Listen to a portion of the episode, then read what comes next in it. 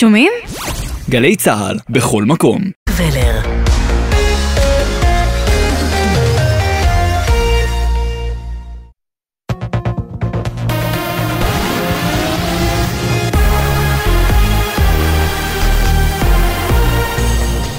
גלי צה"ל השעה שבע, שלום רב באולפן עדן לוי עם מה שקורה עכשיו. רבבות מלווים את מנהיג הציבור החרדי ליטאי ובכיר הרבנים, הרב גרשון אדלשטיין, בדרכו האחרונה. מבית העלמין בבני ברק מדווח כתבנו לענייני דתות, יואל עיברים. לאחר סיום ההספדים, מיתתו של בכיר הרבנים בציבור החרדי, הרב גרשון אדלשטיין, הגיע לבית העלמין פונוביץ' בעיר בני ברק, כשמאות אלפי בני אדם משתתפים בהלוויית הענק. אלפי שוטרים וכוחות הצלה פרוסים לאורך רחובות בני ברק החסומים, ורק בני משפחה וקרובים רשאים להיכנס לבית העלמין. הרב אדלשטיין נפטר הבוקר בגיל 100 לאחר הידרדרות חמורה במצבו הבריאותי. מותו הותיר את הציבור החרדי-ליטאי באבל רב, ועם שאלות רבות לקראת דור המנהיגים הבא. צירים מרכזיים באזור גוש דן עדיין חסומים. עם העדכונים מהכבישים, עורך דיווחי התנועה של גלגלצ, בני כבודי. בכביש מספר 6 לצפון יש עומס תנועה כבד ממחלף סורק עד למחלף בן שמן. בכיוון ההפוך, עמוס ממחלף קסם עד מחלף בן שמן. כביש 444 לדרום עמוס מאוד משוהם עד מחלף בן שמן. בירושלים תל אביב יש עומס כבד משפירים עד קיבוץ גלויות. איילון צפון עמוס מאוד ממחלף מבוא איילון עד מחלף גלילות מזרח. ובכביש מספר 40 יש עומס תנועה כבד לסירוגין ממחלף לוד עד לצומת גנים. נמשך המצוד אחר המחבלים שביצעו את הפיגוע הבוקר בצפון השומרון, בו נרצח מאיר תמרי, תושב חרמש בן 32. הוא הותיר אחריו אישה ושני ילדים. יושב ראש הוועד המקומי חרמש, רוני מזרחי, אמר ביומן הערב, פיגועים לא מפתיעים את תושבי המקום. יום עצוב מאוד, כואב הלב. ידענו שזה הולך לקרות, זה לא מפתיע אף אחד. אני מגדל פה עוד שני משפחות עם ילדים, יש לי נכדים, שנוסעים, הולכים, עורק חיים. כתבנו הדר גיציס מציין שטרם נקבע מועד להלו... להלווייתו של תמרי. כתבנו לענייני ערבים ג'קי חוגי מוסיף שעל פי דיווחים פלסטיניים, כוח מיוחד ישראלי עצר לפני שעה קלה צעיר פלסטיני בטול כרם. גבר בשנות החמישים לחייו נורה למוות במסעדה באום אל-פחם. צוות מגן דוד אדום נאלץ לקבוע את מותו במקום וטיפל באישה נוספת שנפצעה בינוני, בת הזוג של בנו של הנרצח. היא פונתה לבית החולים העמק בעפולה. כתבתנו הדס שטייף מציינת שעל פי הערכות, הרצח הוא נקמה על רצח אחר שהתרחש מוקדם יותר השבוע. כתבנו אדם פראג' מציין שמתחילת שנת 2023 נרצחו 85 אזרחי החברה הערבית. אחרי כשלושה שבועות ללא פגישות ישירות בין הצדדים בבית הנשיא, היום התקיימו דיונים בחקיקה המשפטית בהשתתפות נציגי הקואליציה והאופוזיציה, והם הסתיימו ללא התקדמות משמעותית. כתבנו הפוליטי יובל שגב מציין כי הצוותים דנו היום בעיקר בקווים הכלליים. הוועדה לבחירת שופטים לא עלתה בדיון. רוכב אופנוע כבן 30 נפצע אנוש ושניים נוספים נפצעו קל בתאונת דרכים בכביש 4613 סמוך לבני עטרות. צוות מגן דוד אדום פינה אותם לבית החולים שיבא בתל השומר, תוך ביצוע פעולות החייאה בפצוע אנוש. מוקדם יותר נהרג פעוט בן שנה וחצי מפגיעת רכב סמוך לדימונה. הוא הובא למרפאה מקומית בעיר עם פגיעה רב-מערכתית, שם נאלץ הצוות לקבוע את מותו. כתבנו בדרום רמי שני מציין שהמשטרה חוקרת את הנסיבות. מזג האוויר בהיר ומחר עלייה קלה בטמפרטורות. לעדכונים נוספים חפשו את גלי צה"ל בטוויטר. אלה החדשות, בצוות איתן מוזס ואלה מוטולה.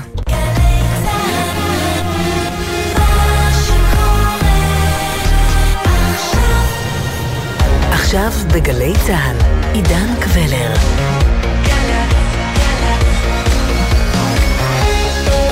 מה שקורה עכשיו.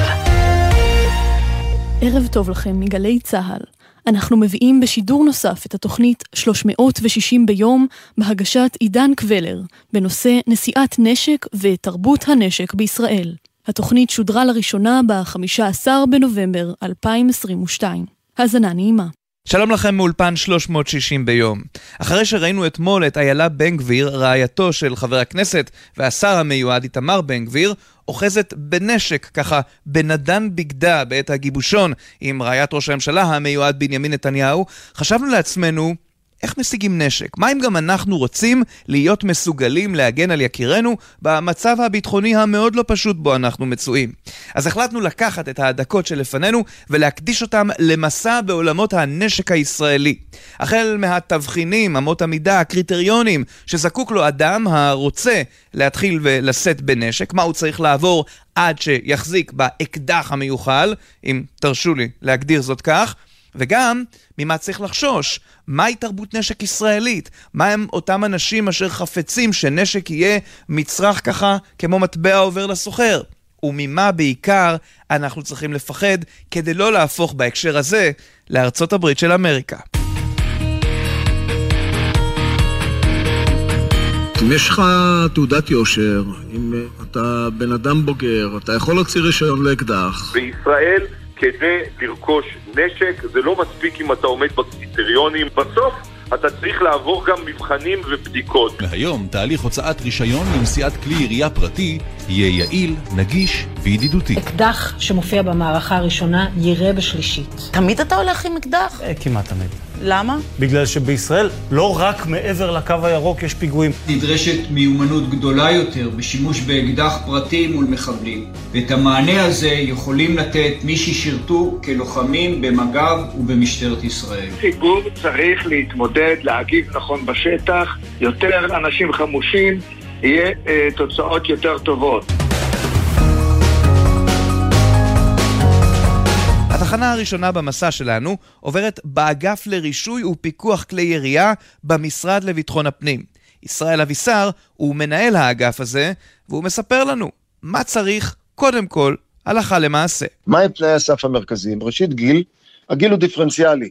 החל מאדם ששירת בצה"ל, אז הוא יכול להגיש בקשה שירות מלא בצה"ל או בשירות לאומי, יכול להגיש בקשה מגיל 21, מי שלא שירת בצה"ל יכול להגיש בקשה מגיל 27, ויש גם הגדרה לגבי מי שאינו אה, אזרח מדינת ישראל, אלא במעמד אחר, מבחינת אה, מעמד שלו על פי חוק. שתיים, הוא צריך להיות אה, בעל שליטה טובה בשפה העברית, גם קרוא וכתוב. שלוש, הוא צריך לעמוד בתקנות של אה, מה שנקרא בדרישות של... בדרישות של מה שנקרא בדיקת בריאות ובדיקה אה, תקינה במערכות השונות. רגע, רגע, רגע, אז הבנו על חלק מהתבחינים, אבל ידיעה ושליטה בשפה העברית? למה דווקא השפה העברית? כלומר, ברור לנו שזו השפה הרשמית והנהוגה פה, אבל מה עם עולים חדשים או ערבים שומרי חוק? הנושא של שליטה בשפה העברית הוא מהותי, מכיוון שהתרחיש הסביר שאדם יבצע שימוש בנשק שהוא נושא לרוב לצורכי הגנה עצמית ובמרחב האזרחי, וסביר להניח שאם אתה חלילה נקלעת לאירוע ביטחוני בלב של אה, אזור אורבני, אז יהיו שם כוחות נוספים שישלפו כלי ירייה, החל מכוחות ביטחון ואזרחים נוספים, ומן הסתם תהיה הנחיה, מה שנקרא, במישהו שיקח פיקוד וינחה ויורה איך לבצע, מה לבצע. אנחנו לא רואים מצב שאדם שאינו שולט באופן טוב בשפה העברית, יבין התרחשויות ויפעל בהתאם. כי אדם שפועל בזירת לחימה, או בזירה של אירוע טרור, שהוא לא מבין את הסיטואציה ואת השפה, ואת ההנחיות שנאמרות שם תחת uh, מצבי לחץ, סביר להניח שהוא יפעל באופן לא סביר, והוא יסכן את, אה, איך אומרים, את עצמו ואת uh, סביבתו. אבל יש מי שחושב שכל התבחינים הללו הם מאוד מאוד מצומצמים, שקשה מאוד להגיע לאותו אקדח על מנת שיגן עליך מפני הנורא מכל. אחד מאלה שחושבים שזה כל כך מצומצם הוא איציק צ'יפרוט, יושב ראש העמותה לקידום תרבות הנשק בישראל. היום אזרח שרוצה לשאת נשק צריך לעמוד ברשימת תבחינים שהיא מאוד מאוד מצומצמת, ממש העם הנבחר בפינצטה, אני קורא לזה. הוא צריך להיות uh, בעל רובעי 07, uh, דר, קצין בצה"ל לשעבר, דרגת רס"ר ומעלה, שוטר לשעבר, uh, בוגר קורס אחיד למשל, קריטריונים שהם נורא נורא ספציפיים, uh, ואגב גם נורא מגדריים לצד הגברי. אנחנו, לעומת זאת, חושבים שאנחנו צריכים להרחיב את מעגל הזכאים והזכאיות לרובעי 05 למשל, רובעי 03, שאנחנו יודעים שיש הרבה יותר נשים שעונות על הקריטריון הזה, ובעצם לאפשר יותר נשים, יותר גברים להגן על עצמם, אנחנו נרחיב את מעגל הזכאים, ולמעשה הסבירות שיהיה אזרח חמוש באירוע פח"ע, אה, הסבירות היא גדולה יותר. אנחנו יודעים שהמשטרה לא יכולה להיות בכל מקום, וזמן תגובה מצוין של המשטרה הוא בערך כארבע דקות, וזה הזמן המצוין, לא הממוצע. ולכן, ככל שיהיו יותר אזרחים חמושים, הסבירות שאחד מהם יהיה במקום ויוכל להגיב לאירוע כזה תגדל, אה, ולכן אנחנו פועלים ונפעל, אה, בוודאי עם השר המיועד הבא, אה, להרחבת מעגל הזכאים, ובכלל גם להקל קצת על כל התהליך, לצמצם את זמני ההמטרה הנורא נורא ארוכים, היום הם עומדים כמעט על שישה חודשים מתהליך פתיחת הבקשה ועד שמגיעים לרישיון המיוחל, זה המון המון זמן, זה צבר שהוא לא הגיוני בעינינו. אבל יש מי שחוששים מאוד מתנאי הקבלה הרכים לטענתם. כמו למשל, רלה מזלי, מרכזת הקואליציה האקדח על שולחן המטבח. זו למעשה קואליציה של 19 ארגונים חברתיים אזרחיים.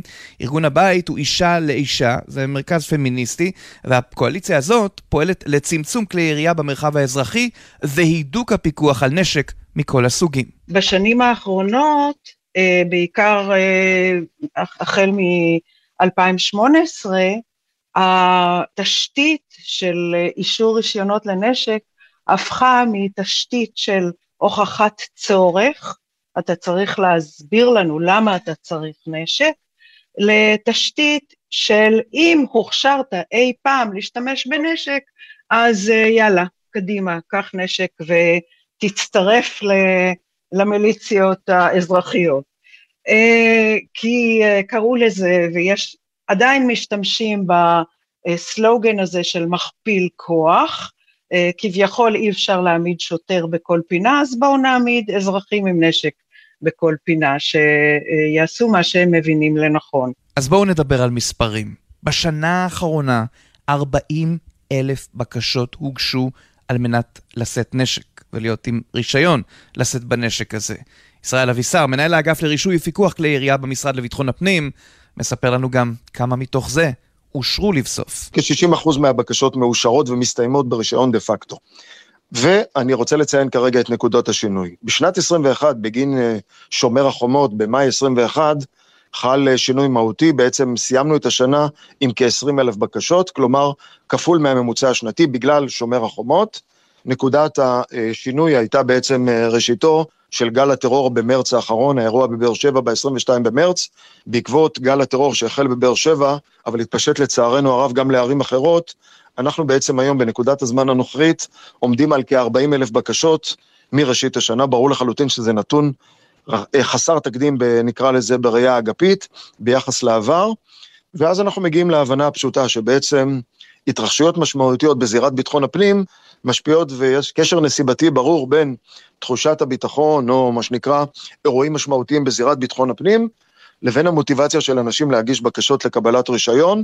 גם כשאנחנו מתבוננים אחורה בעשור האחרון, אז אפשר לציין שב-2015, בגל הסכינאות שהתחיל בספטמבר 2015, גם אז צפינו גידול משמעותי, שתואם את האחוז היחסי שאני מציין כאן. עוד נחזור לפיגוע בבאר שבע, ששינה והזניק דרמטית את אחוזי ומספרי בקשת הרישיונות לנשק, אבל עוד קודם לכן ננסה להבין מהי בעצם תרבות נשק בישראל. איך אפשר לומר תרבות ונשק במילה אחת? איציק צ'יפרוט, יושב ראש העמותה לקידום תרבות הנשק. תראה, תרבות נשק בעינינו זה אמורה להתחיל כבר בגיל הצעיר, כמו שהיה פה פעם כשהקימו את המדינה, החל מהירי הספורטיבי בגילאי 14, דרך גדנאות הכלייה, הכנה לצבא בגילאי 16, אה, ואז אנחנו מקבלים חיילים שהם יותר אה, מכירים את הנשק, יותר בטוחים איתו, יותר יודעים מה לעשות, אנחנו סביר להניח נראה פחות תאונות בצבא. לא היינו רואים שינוי בפריקה, לא היינו רואים את המק פורה, כל מיני אמצעים שאנחנו מוסיפים אותם כדי לכפר על זה שאנחנו לא מחנכים לתרבות נשק כבר מגיל צעיר כמו היום, כי נורא נורא מפחדים מזה. מצד שני, ההגדרה של רלה מזלי לתרבות הנשק היא ממש לא הגדרה של צ'יפרוט. תרבות נשק בישראל היום זה שמישהו יורה בחשוד וטוען שהוא הרגיש בסכנת חיים ולא קורה לו שום דבר. לפעמים הוא, הוא לא עומד אפילו למשפט. קוראים לזה בחוק הבינלאומי ההוצאה להורג ללא משפט, אבל בישראל זה התבסס כנוהג שקודם היה בעיקר בשטחים הכבושים, אבל היום הוא גם, אתמול הוא היה, או שלשום הוא היה ברעננה. זה שוטרים, זה מאבטחים, אנשים יורים, יורים למוות וטוענים שהם הרגישו בסכנת חיים, ושום דבר לא קורה. בלוד במאי אה, 2021, אה, נורה למוות מוסא חסונה, כנראה ממרחק של אה, כמה עשרות מטרים, כך שקשה פה בדיוק לטעון לסכנת חיים. אה, נעצרו שלושה אזרחי ישראל יהודים, תושבי לוד, שירו לכיוון שלו ככל הנראה, והחקירה נסגרה כעבור מספר ימים, כי טענו שאי אפשר לקבוע מי מהם ירה. אז אחרי שניסינו לפחות להבין מהי תרבות נשק בישראל, על שלל הגדרותיה, וראיתם, זה מאוד מאוד מורכב, ומשתמע להמון פנים, כפי שתיארו זאת אורחינו. אנחנו רוצים לגעת בעוד נקודה. מה קורה כאשר הנשק מגיע לאדם נושא נשק על ידי חברת האבטחה בה הוא עובד? האם זה בדיוק כמו ללכת למשרד לביטחון פנים ולבקש רישיון נשק? רלה מזלי טוענת שזה אחר לגמרי. בעצם האנשים שמקבלים רישיון בחברות אבטחה אה, לא עוברים ישירות אה, בדיקה של המדינה, אלא הבדיקה הזאת מתווכת על ידי אה, בעל הרישיון המיוחד של החברה. אנחנו יכולים להבין פה את, ה, את, את הסתירה המובנית בין בעל הרישיון המיוחד שהוא איש של חברה כלכלית שהוקמה למטרות רווח, גם למטרות שמירה, אני לא מזלזלת בזה, אה, לבין אה, הרצון אה, לפקח ולוודא שכל אחד הוא באמת ראוי ומסוגל. אבל אני לא הייתי רוצה, זאת אומרת, מאבטחים הם חלק מהעניין, אבל מה שקורה היום הוא שינוי מהותי ומעמיק בתרבות הנשק בישראל. תרבות הנשק דוהרת לכיוון רע מאוד ומסוכן מאוד, ואם אנחנו uh, מסתכלות על נתונים שאספנו בשנים האחרונות, יש עלייה מתמדת במספר האנשים שנרצחים בכלי ירייה, ועלייה מתמדת במספר האנשים, באחוז האנשים מתוך כלל מקרי הרצח שנרצחים בירי. איציק צ'יפרוט רואה את הדברים אחרת לגמרי, ואומר, המספרים אינם כה גדולים, ולא צריך שזה יחסום אנשים מלהשיג נשק. אנחנו לא רואים פשעים, אפילו לא אלימות במשפחה, שזאת הטענה הגדולה, שמבוצעים בנשק חוקי ברישיון פרטי. יש את דוח ועדת רונן שסקר את השנים 2015-2018, האחוזים הם אפסיים, זה, זה כמעט לא קרה. זאת אומרת, היו אולי שתיים או שלוש מקרים, אם אני זוכר נכון, אני מפחד לטעות, אבל מתוך 39 מקרים, שוב, אם אני מדייק, אה, וכן, כל מקרה כזה הוא עצוב, הוא מצער, אנחנו צריכים להבין שזה יכול לקרות, אה, אבל יחד עם זאת, כמה חיים ניצלו בזכות כל הנשק החוקי הזה שנמצא אצלנו. זאת המשוואה הנכונה, ואת זה אנחנו לעולם לא נוכל לדעת. כי אנחנו יכולים לדעת כאשר מישהו או מישהי נפגעים מנשק חוקי או לא חוקי, זה אירוע, אבל אנחנו לא יודעים כמה חיים הצלנו. אחת ההשוואות הגדולות נעשית לארצות הברית, שם לפי התיקון השני לחוקה, כל אדם יכול לשאת נשק. כן, ממש כך. כמה פשוט, כמה נוח, אבל כמה הרסני. בישראל, אומר לנו ישראל אבישר, מנהל האגף לרישוי ופיקוח כלי ירייה במשרד לביטחון הפנים, טוב מאוד שאנחנו שונים לחלוטין. אני חושב שכשמסתכלים על ההתבוננות, בראייה גלובלית, יש מה שנקרא מדיניות מאזנת ומרסנת שמדינת ישראל נמצאת בתוכה, ויש במנעד הזה בקצה השני של הסקאלה את ארצות הברית, ששם מתוקף התיקון השני לחוקה האמריקאית, נשיאת נשק היא זכות מוקנית בחוקה לצורך הגנת האדם על קניינו, על נכסיו וכולי וכולי, אנחנו לא שם. ואני חושב שטוב שאנחנו לא שם. אצלנו תהליכי, מה שנקרא, בחינת הבקשות לקבלת רישיון הן אה, מבוקרות, מאוזנות, ומנסות בה, אני אדבר רגע על מדיניות כדי שתבין את התמונה הכוללת. היום המדיניות שלנו היא מאזנת ומרסנת. מצד אחד, לאפשר לאנשים או אוכלוסיות שנמצאות בסיכון בגין מנעד רחב של שיקולים, לשאת כלי ירייה לצורכי הגנה עצמית.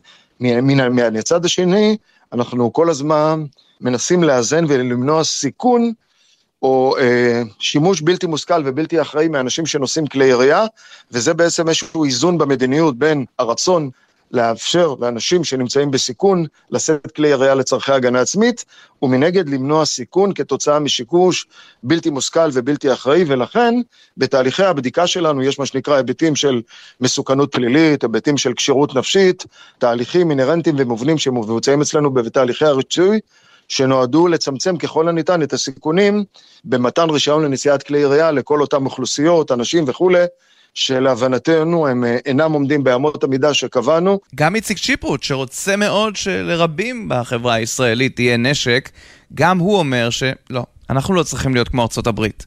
הרי חוץ ממקדונלדס לא הבאנו שום דבר משם לכאן כמו שצריך. ואנחנו לא מדברים על נשק אוטומטי שאפשר להשיג בארצות הברית, ואפילו אנחנו לא מדברים על זה שתיכנס ל-AMPM או לסופר פארם ותוכל לקנות נשק, ממש לא. לא לשם אנחנו חותרים, לא את זה אנחנו רוצים לעשות. אבל מה שכן אנחנו רוצים, אנחנו רוצים שבכל בית ספר למשל, יהיה מורה חמוש. מורה שנושא נשק, מורה ששירת בשירות צבאי, יכול להגן על תלמידים, הרי אנחנו יודעים שהיום בבית ספר יש לנו מאות תלמידים על מאבטח אחד. אנחנו גם יודעים שהמאבטח הזה הוא מאבטח שעושה את זה כבר כמשרה שנייה, הוא כנראה בגיל פנסיה, ואנחנו יודעים שהכל למעשה יושב ונמצא על אותו מאבטח בודד. היה ויהיה אותו מורה שם אה, נושא נשק, היה והמאבטח הזה ייכשל. המורה יוכל לעזור, הוא יוכל להגיב. אגב, זה מה שחסר בארצות הברית. בכל בתי הספר שהם גן פרי זון, אין מורה, אין בן אדם טוב עם אקדח שיכול להגיב, לעזור ולסיים את האירוע הזה. את זאת המציאות שאנחנו רוצים לשנות, לפחות בישראל. זוכרים שמוקדם יותר בתוכנית עסקנו בפיגוע בבאר שבע? שבע ב-22 במרץ, בעקבות גל הטרור שהחל בבאר שבע, אבל התפשט לצערנו הרב גם לערים אחרות, אנחנו בעצם היום בנקודת הזמן הנוכרית עומדים על כ-40 אלף בקשות מראשית השנה, ברור לחלוטין שזה נתון אה, חסר תקדים, נקרא לזה, בראייה אגפית. אז איציק צ'יפרוט מספר לנו כמה דרמטי הייתה חשיבות נשיאת הנשק שם. בבאר שבע למשל, שאחרי כמה דקות אותו מחבל נקלע לאזרח חמוש, אגב, בתבחין שלא קיים היום, נהג מסיע ציבור, שאם היום הוא היה נהג אוטובוס חדש, הוא לא היה נושא נשק. ואותו נהג למעשה סיים את האירוע. עכשיו, אם הוא לא היה שם, אותו מחבל היה ממשיך לרצוח. כמה אנשים, אנחנו לא יודעים. אנחנו לא יודעים להגיד כמה חיים ניצלו בזכות אזרח חמוש שהיה באיזשהו קניון שבו אה, אותו מפגע החליט לא לפגע. אנחנו לא נדע את זה לעולם, זה חלק מעולם הביטחון. אנחנו מייצרים הרתעה, אנחנו נמצאים בציבור, אנחנו מגיבים לאירועים, כמה אנחנו מונים אנחנו לעולם לא נדע. אחד התבחינים על מנת לקבל נשק הוא גם לגור ביישוב שמצדיק זאת. זה יכול להיות מלגור ביישוב ספר, בקו תפר, וכן, גם בהתנחלויות, ביהודה ושומרון. הנה עמוס גורל, שגר ביישוב בשומרון. במציאות רוויית הטרור והאלימות שפוקדת אותנו לאחרונה, אין לי את הפריבילגיה להפקיר את ביטחון המשפחה שלי בידי אחרים. אם חס וחלילה ייקלע לפיגוע, אני רוצה שתהיה לי היכולת להגן על חיי וחיי הסובבים אותי. עם מה שקורה במדינה היום, זאת האפשרות היחידה עבורי להשיג תחושת ביטחון. אנחנו רואים בכל מהדורת חדשות את השיח סביב כוחות הביטחון והמחסור בכוח אדם. זה לא ריאלי לצפות שבכל מקום יימצא שוטר או חייל, ולכן, אני קורא וממליץ לכל אדם שעומד בדרישות המתאימות לשאת נשק להגנה עצמית.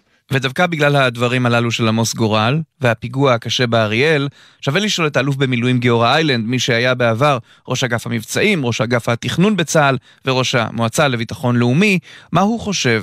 האם צריך להרחיב את מעגל נושאי הנשק מבין הציבור הישראלי, אזרחים מן השורה? באופן עקבי במשך שנים תומך בהקלה באישורים הנדרשים לנשיאת נשק.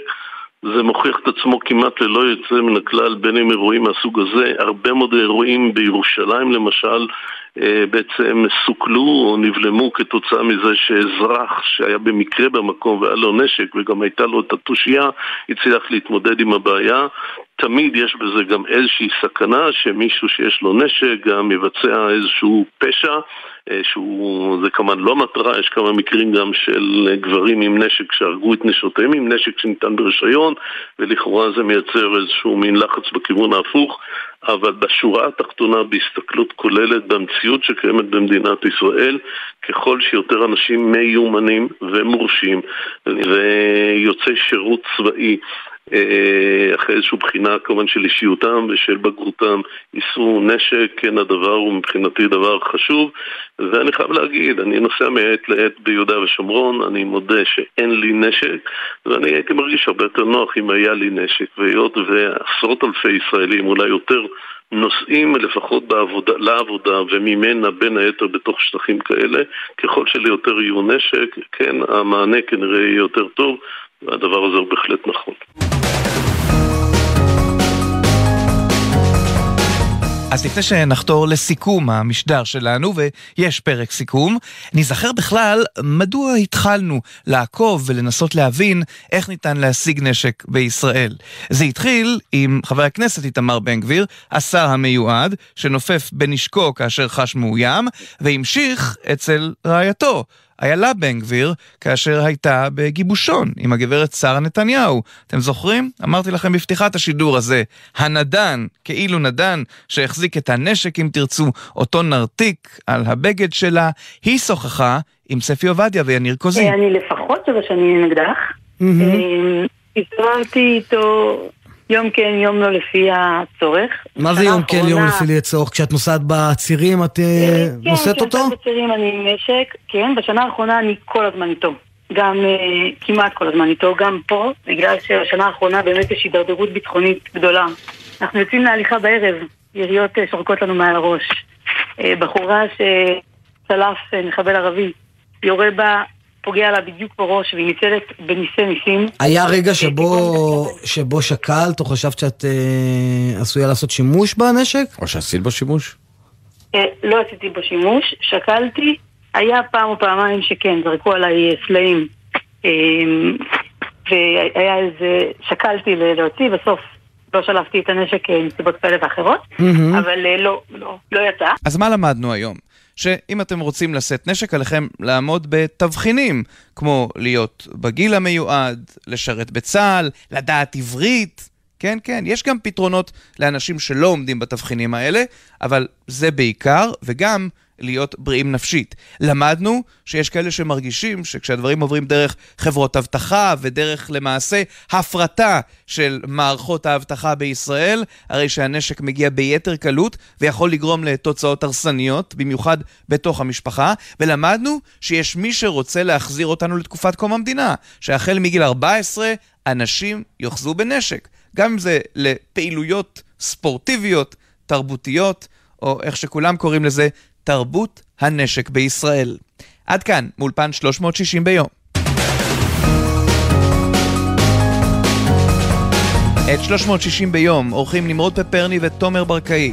על הביצוע הטכני, דניאל שבתאי, ניביה רוקר והילי דרעי. בפיקוח הטכני, גראם ג'קסון. עורכת הדיגיטל היא מיה אורן. מיד אחרינו ג'קי חוגי עם רצועת הביטחון. אני עידן קבלר. שלום שלום.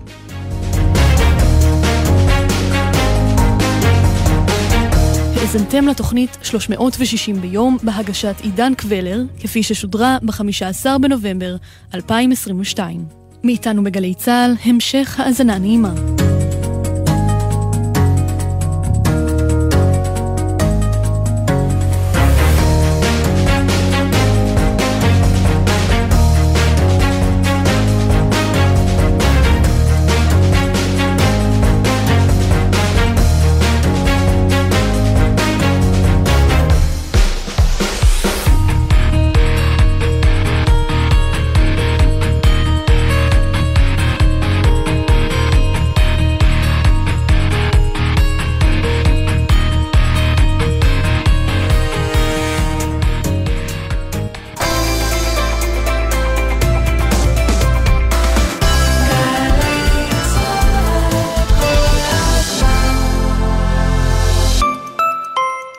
במבצע לעמיתי מועדון חבר. נירו החדש, סלטוס החדש, ספורטאז', פיקנטו ויתר דגמי קיה עכשיו בתנאים בלעדיים לעמיתי מועדון חבר. עד שישה ביוני, לפרטים כוכבי 9920 או באתר מועדון חבר. חבר זה הכל בשבילך, חבר. שלום, כאן בת גלים שער. יום האחדות לזכר שלושת הנערים חשוב יותר מתמיד. לפרטים נוספים ייכנסו לאתר יום האחדות, בשיתוף מפעל הפיס. 25 שנה לפסטיבל היין של מטה יהודה. מצפה לכם חגיגת תיירות, תרבות, חקלאות ומוזיקה ביקבים, השקות של יינות חדשים מעקבי אזור היין יהודה, מפגשים עם יננים וסיורים ודרכים. ערב הפתיחה, יום חמישי, 1 ביוני, בגן התנ"כי יד השמונה. לפרטים חפשו תיירות מטה יהודה. להודות על שנה של עשייה בתשדיר של 30 שניות? צריך לפחות שבוע. שבוע ההצדעה לשירות הלאומי-אזרחי. מתנדבים ומתנדבות, אנו שמחים להזמינכם לשבוע ההצדעה, שיתקיים מ-4 עד 8 ביוני, ט"ו עד י"ט בסיוון. בואו ליהנות מהאירוע המרכזי בבריכת הסולטן. חפשו שבוע ההצדעה ומהרו להירשם. השירות הלאומי-אזרחי, לשרת, להשפיע, להוביל. שלום לכם, כאן אבשלום קור. הבה ננצל את היכולות של העברית. כשאתם כותבים באותיות עבריות את המילה וואטסאפ, למה לכתוב ט' ועוד ס'? בעברית יספיק אם נכתוב צדי. וואטסאפ, ו' צדי פ'. עברית, קצר ולעניין. אדבר על כך מחר בפינתי היומית, בבוקר לפני שש, בצהריים לפני שלוש. מה הגורמים להתפרצות הפרעות אכילה? כיצד צריכים ההורים לפעול כשילדיהם מפתחים הפרעת אכילה? איך פועל הטיפול בהם, ומדוע הוא כל כך גורלי? לרגל יום המודעות להפרעות אכילה, ליהי שפרבר ושירה אביבי צוללות אל עומק ההתמודדות והטיפול בהם, ומביאות את הקולות של מתמודדים ומתמודדות לצד מומחים ומטפלים. אני, הפרעה נפשית, מה אני עושה פה בכלל? אז יש המון המון שכנועים, את, מה פתאום? על לקרוא לזה בשם, זה קרה רק בשלב הרבה הרבה יותר